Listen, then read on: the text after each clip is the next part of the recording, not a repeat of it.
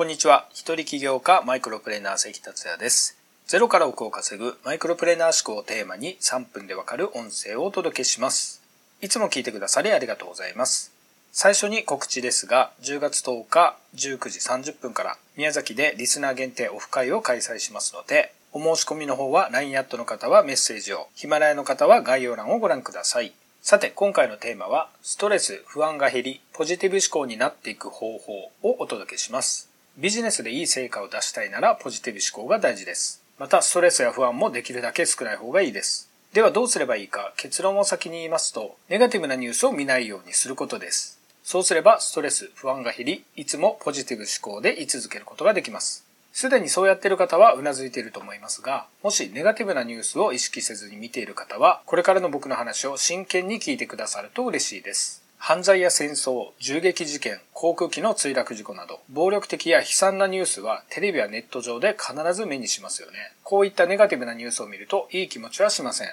観的になるはずです。これは短期間心理的影響を与えるわけではありません。長期的な影響を与えることが分かっています。もし毎日見てたら、この影響は本当に恐ろしいですよね。さらに言うと単に悲観的になるだけではありません。イギリスの心理学者デイビー・グラハムはメディアの暴力はストレスや不安、抑うつ症状を増大させ PTSD、心的外傷後ストレス障害を引き起こす要因にすらなると言っています。また、ネガティブなニュースで大きな不安や悲しみを感じると、そのような出来事に無意識に慣れていってしまって、良くも悪くも取れる出来事をネガティブなものだと認識する傾向が高まる可能性があるとのことです。ネガティブ思考になっていくということですよね。このように良い影響はないのになぜメディアはこういうニュースの報道を続けるのでしょうかそれは人間は危険や脅威、恐怖などに対してより注意を払う性質があるからなんですね。だから良いニュースよりも悪いニュースに目が行くんです。これをマスメディアは知っています。テレビでは朝からネガティブなニュースをやってますよね。もし朝からネガティブなニュースを見ていたとしたら、朝から潜在意識にネガティブな感情が入ります。ネガティブが無意識に働いてしまうと、そういう事柄を引き寄せてしまったりもします。せっかくの可能性がある新しい一日が台無しになりかねません。